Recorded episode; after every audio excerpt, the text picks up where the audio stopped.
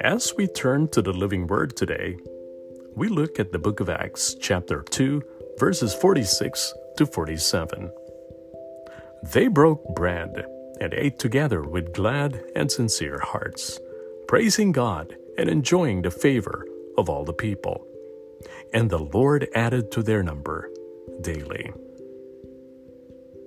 Have you ever gone to a show or a movie and laughed so hard that your face hurt? That has happened to me. You see, there's this one guy who can make me laugh really hard. And for whatever reason, when he's around, there's often great laughter and even joy. As the early followers of Jesus began to emerge, something was happening that caught the attention of others. Joy rose up from among them. Their lives were marked by Jesus, clearly seen in their deep devotion and great joy. Acts makes clear that they met daily, worshiped regularly, and had glad and generous hearts. The followers of Jesus had this internal joy marked with gladness, and it was not for themselves. Their outward facing generosity brought joy into the lives of the people around them.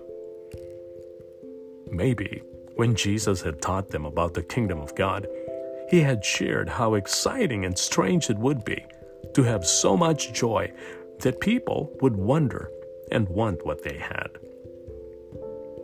Luke reports that they grew in favor with all the people, and that the Lord added many to their numbers. So ask yourself if this joy is real for you. And there may be times when life can be so tough and we can get discouraged. But it can also help to look deeper and see that joy growing when we are glad and generous as we look forward in hope. Lord God, we want to grow in our understanding of what it means to be marked by joy.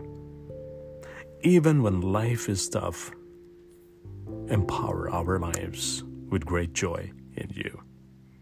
Amen.